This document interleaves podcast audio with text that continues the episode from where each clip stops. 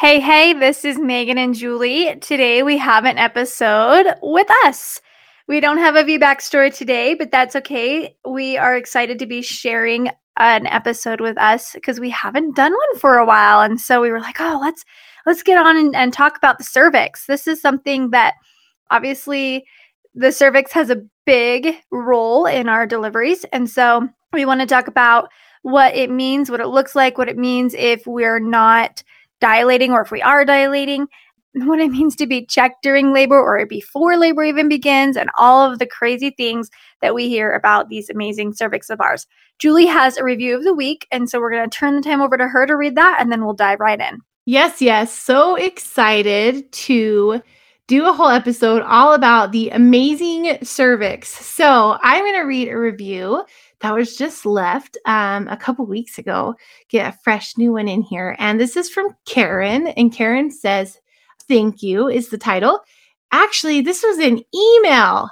Oh my gosh, it's not even a podcast review. I just read that it is an email that she sent us. So, Karen, we're going to read your email. And this is really fun. Okay. So she says, I have written this email in my head so many times in the past year. It's been a bit over a year since my little girl was born, and I'm still thinking about how helpful your podcast was. She is my eighth baby and was born by VBAC after two cesareans. While I was blessed to have a very supportive doctor and birth team, something that will probably be more common in Canada where we're not dealing with insurance companies calling the shots. it's, it's a, that's something to think about later where my mind will go off on a tangent. I still feel like your podcast helped me to be informed about the benefits and risks of VBAC after two C sections and empowered me to take an active role in the decision making before and during labor and birth. I was induced and able to recognize and slow down the cascade of interventions that hospital staff assumed was going to happen. It helped to know my options for induction a catheter, a Cook's catheter instead of a Foley, two balloons, so double the pressure. Double the pressure, double the fun. That's what just came to my mind for some reason. oh my gosh, let me get back to on track. And after a while, a very slow and low Pitocin drip was the way we went.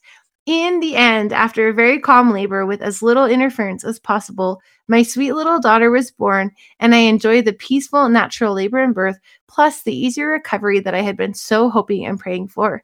My OB was so excited too. Thanks again for this wonderful work that you're doing. And thank you, Karen.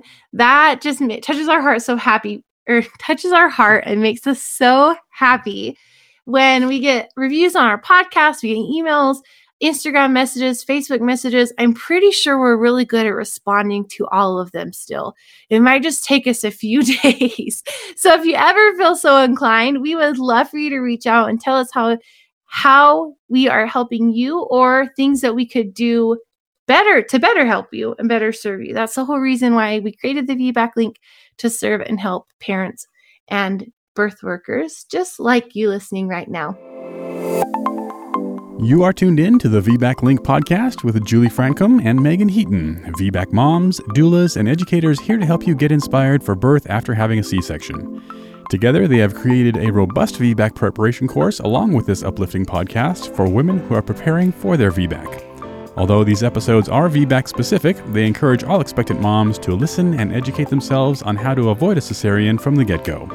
The purpose of this podcast is to educate and inform. It is not meant to replace advice from any other qualified medical professional. Here are your hosts, Julie and Meagan. Another thing I want to talk about before we get into the magical cervix is our podcast mm-hmm. sponsors. We have started uh, implementing ads and sponsorships into our podcast, and we have been really particular about who we invite into our space so that we make sure the sponsors that we're bringing onto our podcast will really benefit you and your family in whatever stage of parenthood and birth and pregnancy that you're in. Our sponsors allow us to keep bringing you this amazing podcast. So we really appreciate it when our listeners go and visit our podcast sponsors website and see if what they have to offer is a good fit for them. So we want to thank our podcast and we want to thank you for checking out our podcast sponsors because in the end, it kind of all makes the world go around. So we get podcast sponsors. And then when you support the sponsors, you're supporting us and it allows us to keep bringing you this wonderful podcast. Right, Meagan? Right. I love you. It's like a little merry-go-round. Everyone's Yeah, merry. Everyone's merry. I love it. oh. oh my goodness. Okay, well, we got a good laugh this morning. Um, we have we are on podcast three of podcast five of the day. So um yeah, I, I think I think kind of when this happens, we get a little bit more giggly. We get like it's just so funny. So this is and fun. we are we not under the influence. I want to clear that up. Except for not. maybe a little bit of caffeine here and there. Oh my gosh, I haven't even told. I haven't even told our podcast listeners yet. Yes, I have had to give up caffeine for health Mhm. reasons that I won't get into, but it makes me feel really, really old. But yeah, I've given up caffeine and I feel like I've kind of lost my identity a little bit because I'm like the always caffeinated computer geek. That's like in my bio.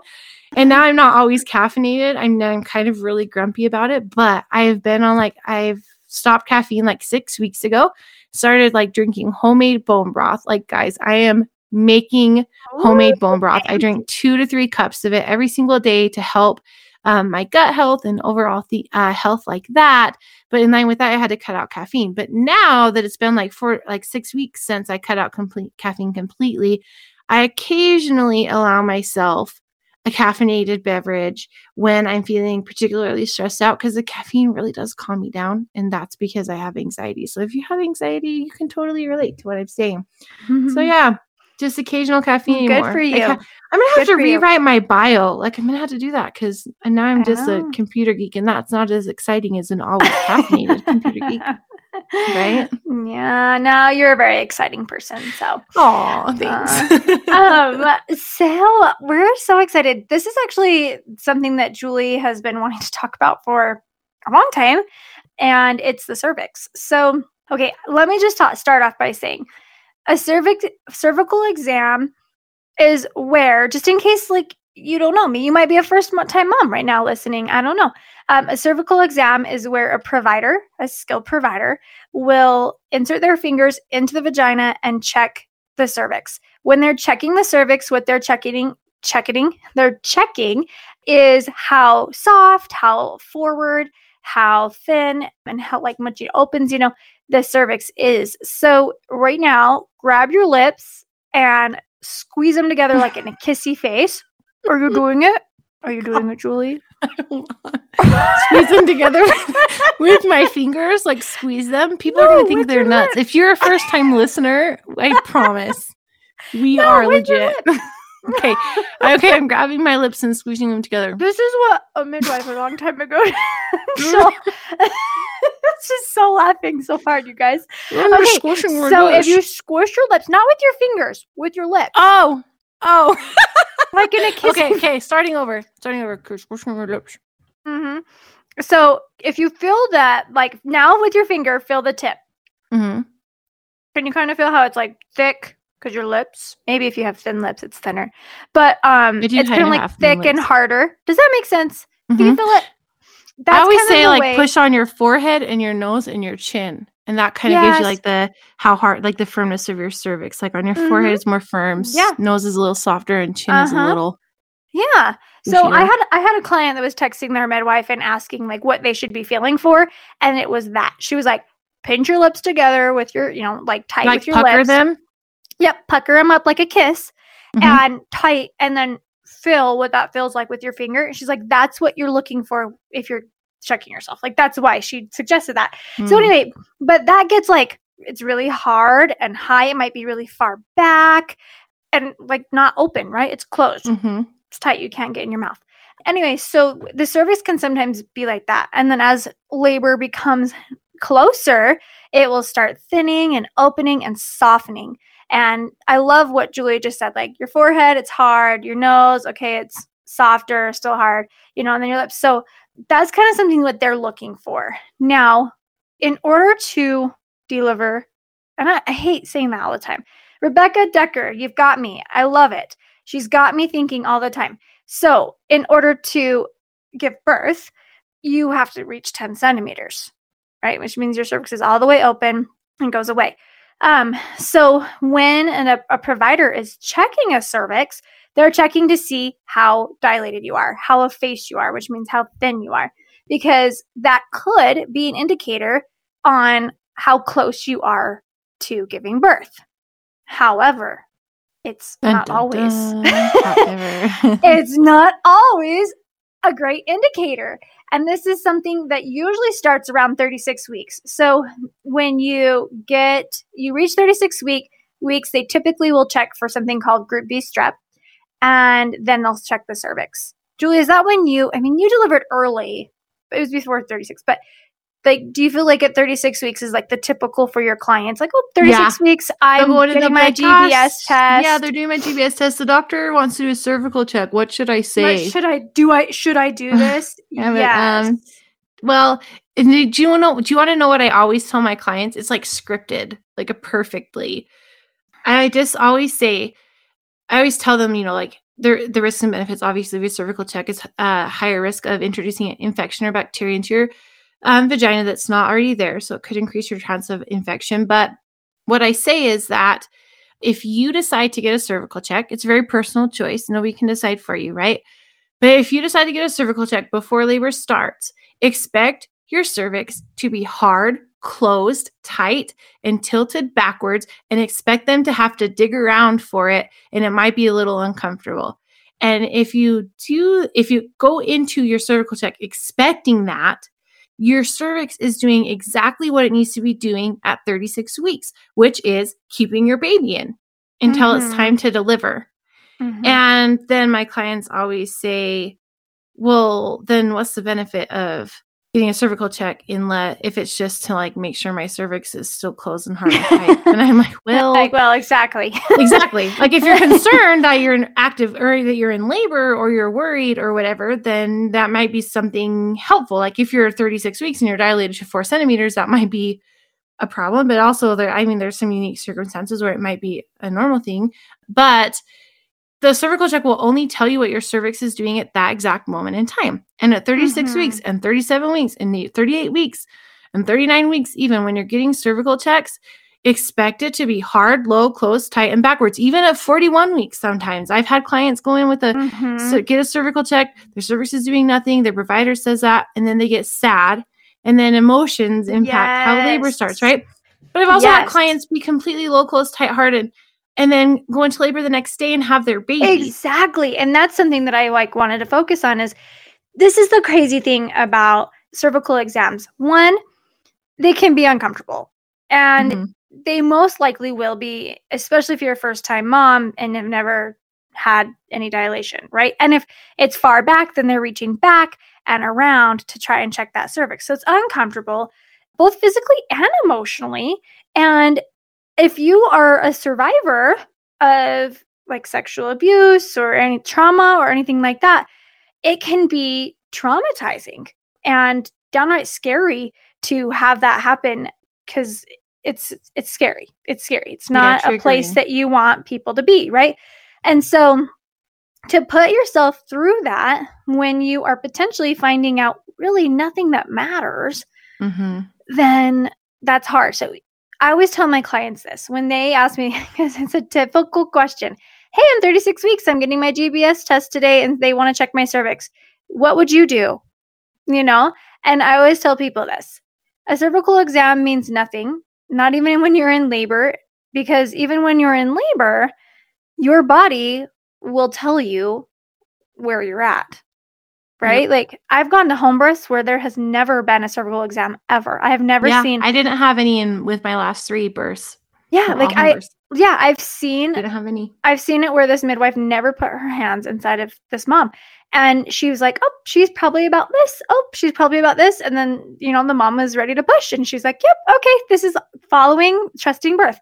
So, anyway, it doesn't really mean much because so I tell my clients if you feel you need to know, Yes. if it is going to hang over your head because you don't know what you are, go ahead and get a cervical exam. But if it's something that is going to upset you when you hear a result that isn't exactly what you were hoping, do not do it because it is not worth it. Because, like Julie just said, you can be high, t- closed, tight, uh, you know, posterior and go into labor and be 10 centimeters less than 24 hours later. Or guess what? You can be six centimeters for weeks. For weeks. Yeah, not Meagan just had a client like that. Yes, I did. And It and you know what though? On the other end of that too, though, like if you go, you get a cervical check, and you're like, oh, you're four centimeters. Then your body's gonna have a baby out. soon, and then it takes five days before you go into labor. That's Mhm. equally as discouraging. You're like, I'm four centimeters. Why the heck is nothing happening now? And guess what? Your mind can affect your hormones and prevent labor from starting when everything's Mhm. all out of whack. Mm-hmm. Exactly. Yeah. And something else, you know, when I was preparing for my VBAC journey with Webster, I wasn't even pregnant yet and starting, you know, my interviewing process of all the providers. And one of the providers that I spoke to said, so something that I got was kidney stones when I was pregnant. I'm just one of those lucky people. It's awesome. Um, and so my and my water breaks like early on. So I have prom, premature rupture of membranes. Um, not pre-prom, just prom. It breaks first Wait, before does labor kidney starts. stones affect the? Does it just having kidney stones increase your chances of premature rupture of membranes? So that's what he is thinking. So he was thinking, yes, he said because my looked into it. body was. I, I haven't looked into it even since then. I just like took his note and was like, oh, that's that's something to know. But so my body was working to fight infection, you know, so all this stuff on this my kidneys that it weakened my amniotic sac, which I have no idea. Again, there is no. I have not found any proof. However, coincidentally enough, with my first two, it was two days after a cervical exam that my water broke. Oh yeah, And so it does I increase your wondered- chances of premature rupture of membranes.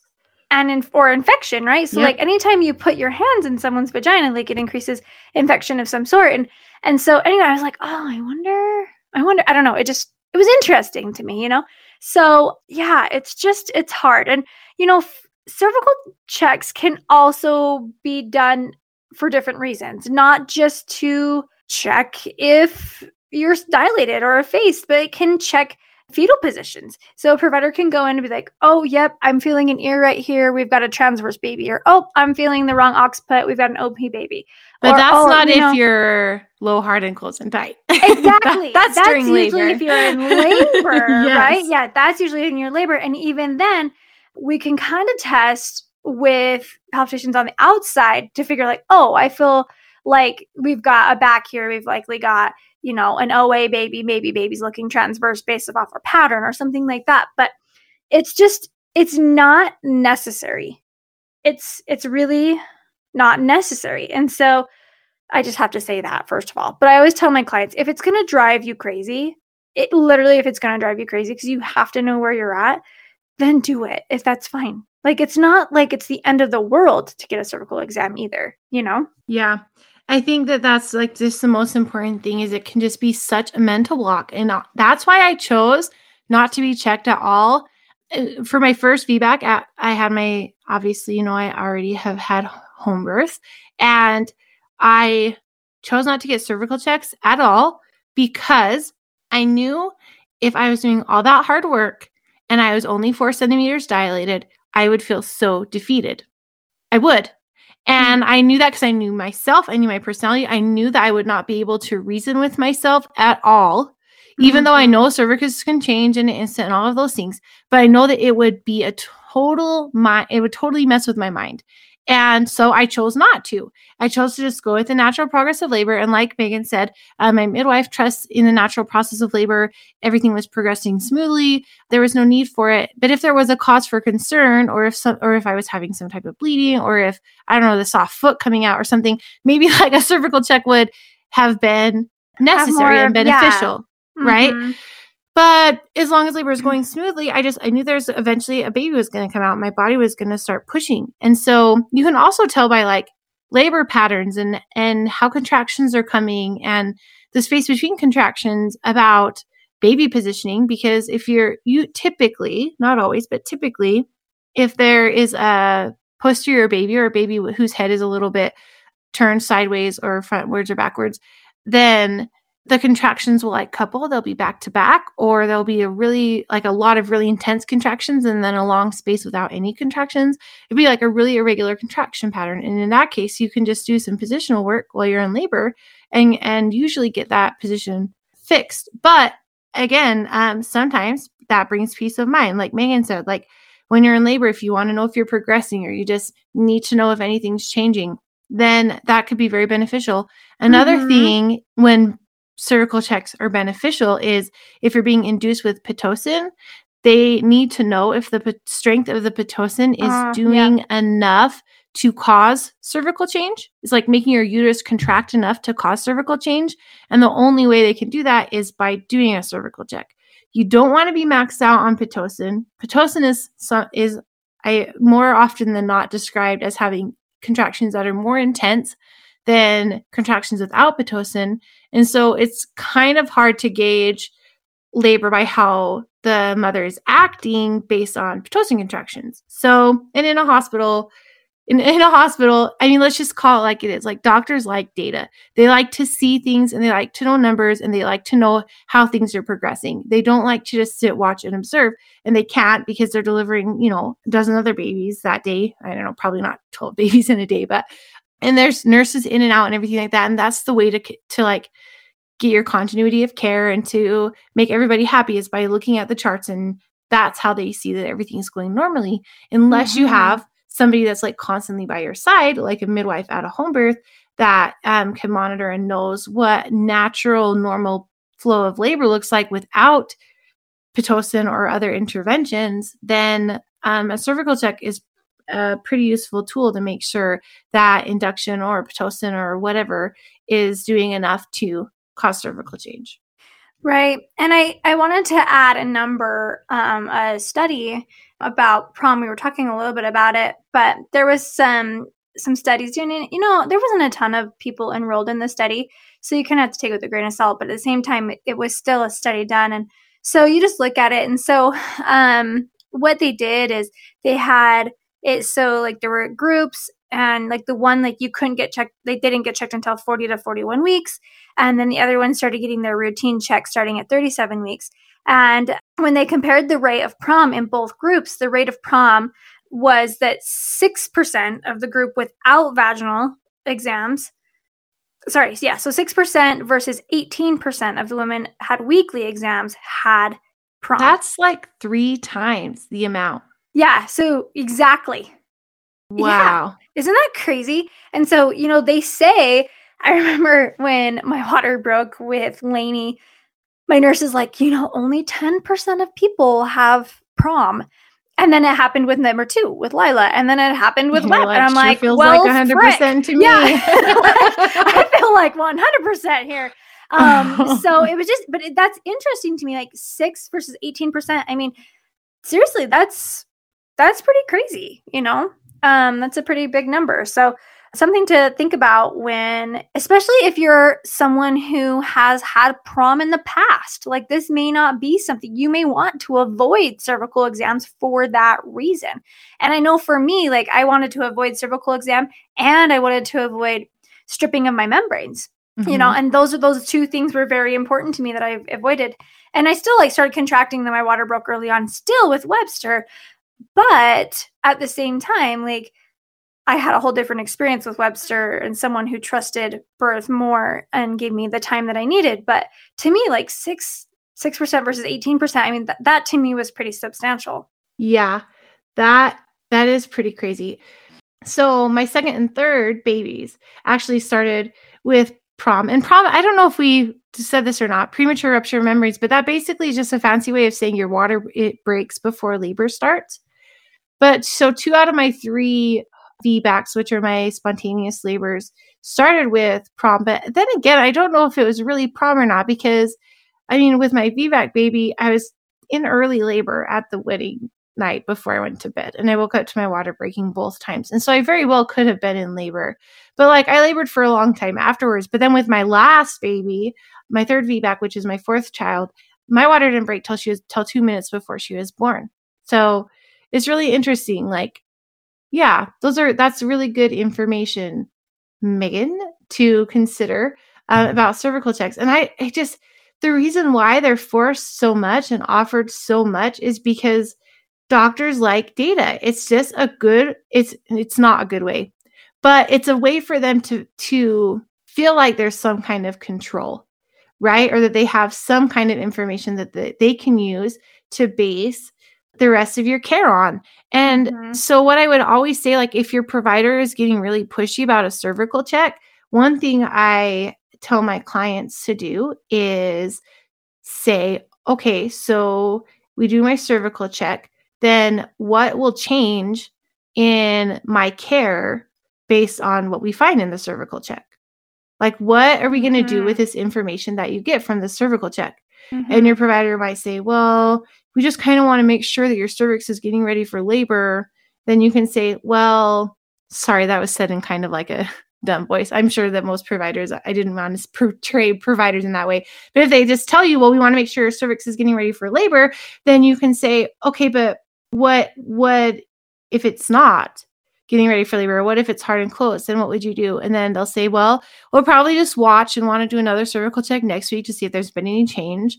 And then, you know, you can say, okay, well, in that case, I think I'd rather just wait, you know, or mm-hmm. just say, no, I'm going to decline. And I have never had clients say, at least in pregnancy, say, or get any kickback when they say, no, I don't want to do a cervical check. Usually the provider's like, okay, cool. Because you know why? It's because most parents like I don't think that anyone likes to get a cervical check, but it's just become such a standard thing. Most parents agree to it. They think, oh, my provider says I should get a cervical check. I guess I should get a cervical check. Right. Mm-hmm. But then what mm-hmm. happens is if you're 40 weeks or 41 weeks and your cervix is still hard and closed and tight, and your and your provider like takes their hand out of your vagina and says, Well, your cervix is still posterior and pretty hard. There hasn't been much change since last week it doesn't really look like your body's going to go into labor. Yes. So we should oh. probably schedule a cesarean or an induction. Yeah, or an induction. But if the cervix isn't opening, eh, well, I guess they could do a Foley bulb. But some providers don't do a Foley bulb with a VBAC, yeah. which is not evidence based either. Yeah, it's it's so interesting, and you know, I have I have seen some pressure and kickback for people who are like, you know, I'm gonna I'm going to avoid doing that or I'm going to decline that. So, you know, it's like, oh, well, we really need to do it next week then. Yeah. And then next we need to know again. Yeah. Cause we need to know. And it's like, no, they don't, Why do they don't need to know you guys. They, they don't need to know. No one needs to know because your body will go into labor. Like it, it just will. So babies just don't stay in forever. They just don't. I know. I know. Um, so there's this website called feministmidwife.com and I love it because she, well, she's got a lot of awesome stuff on there, but she has like a blog. It's, it's kind of older, but I think it's awesome. It's called Empowering Gynecologic Gynecologic Exams, the Speculum Care Without Stirrups. And so you guys should go read about it because she talks about how you don't have to have your feet up in these crazy big stirrups to get, you know, vaginal exams and things like that. You just you don't. And um, I also have seen that in labor where people like my clients are like, okay, or like, hey, we need to do a cervical exam. Okay, that's fine. Can you do it right here? Because they're laboring comfortably and they're in their zone. They found it on their side or on their hands and knees or whatever. And providers are like, no, we have to have you on your back. Like, and you're, you know, crisscross applesauce. Mm. and I'm like, no, you don't. So give that website a look for sure because sometimes even just the way you are checked can bring on the pain and discomfort, right? Um, mm-hmm. Um, but yeah, it's just hard. Cervix cervical exams, they kill me a little bit. They just kill me a little bit, I'll be honest. But sometimes it's really nice to know and you want to know and and it's for convenience for you for your mind. So you're like, "Okay, I want to labor at home as long as possible." And so I would like to know where I'm starting. So when I'm late in labor, I'm, I know I'm already six centimeters. So if things are intense, I probably need to go because I'm tra- in transition or, you know, things like that. Like, I understand that too. So you just have to kind of go with what is best for you and what you feel that you need. But don't let anyone pressure you or force you into something that you're not comfortable with. If you are presented with a provider that is like, no, we are doing a cervical exam, that's what we do. You are 37 weeks today, we do it. You know, you just don't- you don't have to. If that's not Just what you're walk wanting, out. Say no. say I I decline. I am not going to do that. Say I I'll sign an. A. I'll sign a waiver saying I'm refusing treatment, and you document in my records that you were pres- that I declined a cervical check, and Yes. then bam, then it's No one no one needs to be in your vagina. They just don't. So Just um say no. yeah, just say no again unless you want to. Unless you want to. And if you do, that's fine. So yeah, do you have any other Yeah, should we talk about like the different changes that the cervix does go through? Because sometimes, like, mhm. just hearing a number like the centimeter number can be pretty frustrating. So I wish I had a video. We we go over this in depth in our um how to VBAC prep course for parents and our also for our doulas in our doula course. But the cervix, most of the time when people say, oh, cervical change, they're like, oh, four centimeters, five centimeters, six centimeters, seven centimeters. But what they don't think about is all the other changes that the cervix is making on its way to 10 centimeters. So a cervix, like when at the very beginning, like when during your whole entire pregnancy, like we talked about at the very beginning of this podcast, your cervix is job is to be hard, tight, close, thick, and pointed backwards. It is Fort Knox. It is keeping that baby in. The baby is not coming out. And by the time your baby's born, it has to be wide open and create all of this space and room for baby. And in order to do that, it does more than just open, which is when you say, oh, five centimeters dilated. That's what we're talking about when we say your cervix is opening. Okay. Now, one of the first things that your cervix will do is start to straighten out, which will move from a posterior position to anterior position. Um, not to be confused with baby's position. Sometimes I have my clients will come back to me. They're like, they said my my baby was posterior during the cervical check, and I'm like, well, I think they might have meant that your cervix is posterior. So posterior just means to the back. So your cervix is pointing backwards. It straightens out to become more anterior, comes moves forward. It also softens. So like we talked about before, your forehead, your nose, and your and then your chin and then your lips. It goes through like those softening phases. So by the time it's all the way soft, it will be like really squishy, like your lips are. And then it thins, which like if you think about it, it starts pretty thick, like I don't know, like two, like um, I don't know, like how long is a cervix? An inch or something long. And then it thins out until it's like a sliver, like a paper thin. And then eventually it go, pulls all the way over the baby's head and you can't feel it anymore. So that is called effacement, which means thinning, eh, effacement. And then it also, oh no, wait, I got mixed up. So the softening is different from effacement. So it softens, right? Until it gets soft and squishy like your lips, and then it thins out. So yeah, the thinning part is called effacement. And then also your baby descends, like how high your baby is in your pelvis is also part of cervical change because a baby that's pressing, whose head is pressing against the cervix, is going to cause the cervix to change more. So it goes through those changes of moving forward, becoming softer, thinning, and then opening is actually one of the last things it does. Now, it doesn't do these things like in order, but usually they do them kind of simultaneously. But I'll tell you, a cervix that is forward and softer and thinner opens a lot easier than a cervix that is harder and thicker, right? Can you kind of like envision what I'm explaining Mhm. here? Yeah. So if you get checked and you're when you're in labor and you were four centimeters and 50% effaced, which means like halfway effaced, right? You would need to go from like about one centimeter or one inch thick. I think I'm just kind of guessing. I don't know if it's one inch, so don't really quote me on that. I kind of just like thinking in my head based on the visuals I've seen. But which means like now you're half an inch thick, right? So 50% effaced and four centimeters dilated. And then you get checked again two hours later, and your your nurse is like, "Well, you're still four centimeters dilated." Then you're automatically going to think, "Oh my gosh, I'm still four centimeters dilated. My cervix hasn't made any change at all." Then I always want you to ask, "Okay, well, how effaced am I?" And then the nurse will usually say, "Well, look, you're like 80% effaced." And going from 50% of effaced to like 80% effaced is a huge deal because that means your cervix is thinner and thinner cervixes open open more easily. So even though you might still be four centimeters, going from 50% effaced to 80% effaced is a lot of cervical change. Mm-hmm. Yeah. And also where where is baby in the pelvis? What station is baby? I know we oh my gosh, there's so much. I feel like I'm teaching our course now, kind of. Um, we go way in depth into the, all of this in our parent uh, VBAC parents course, which you can find at the vbaclink.com slash shop. But how low baby is into the pelvis can also make a big impact on cervical change. So if your baby goes from a minus two station to a minus or a minus three station to a minus one station, the baby's gotten a lot lower. And again, a baby that's lower in the pelvis also can create cervical change quicker. So don't get discouraged if you're four cent. I mean, four centimeters is a really common place for your body to like hang out for a little while.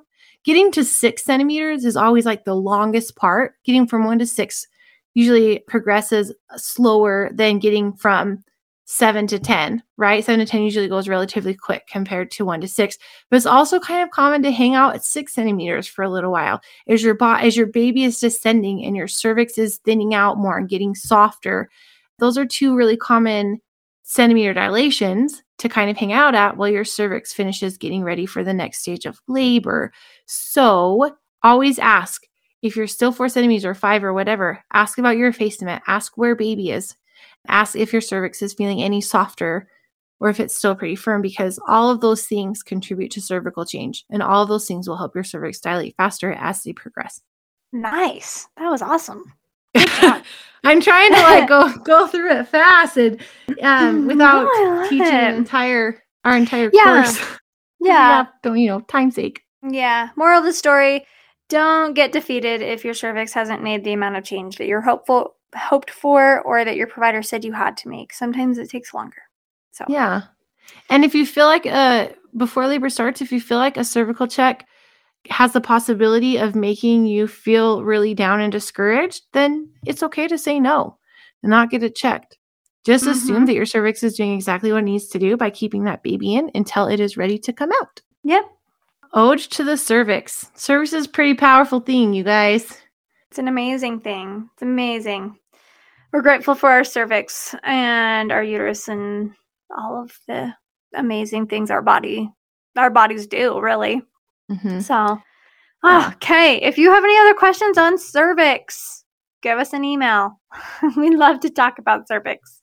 Really, we love to talk about anything. anything. Yeah. we just love to talk. That's why we have a podcast. All right. Well, yes. Uh, let us know what your, your other questions are. And now, hopefully, you're walking away from this episode knowing a little bit more about cervix and cervical checks. Interested in sharing your VBAC? Head over to thevbaclink.com slash share to submit your story. For information on all things VBAC, including online and in-person VBAC classes, the VBAC blog, and Julie and Meagan's bios, head over to thevbaclink.com. Congratulations on starting your journey of learning and discovery with the VBAC Link.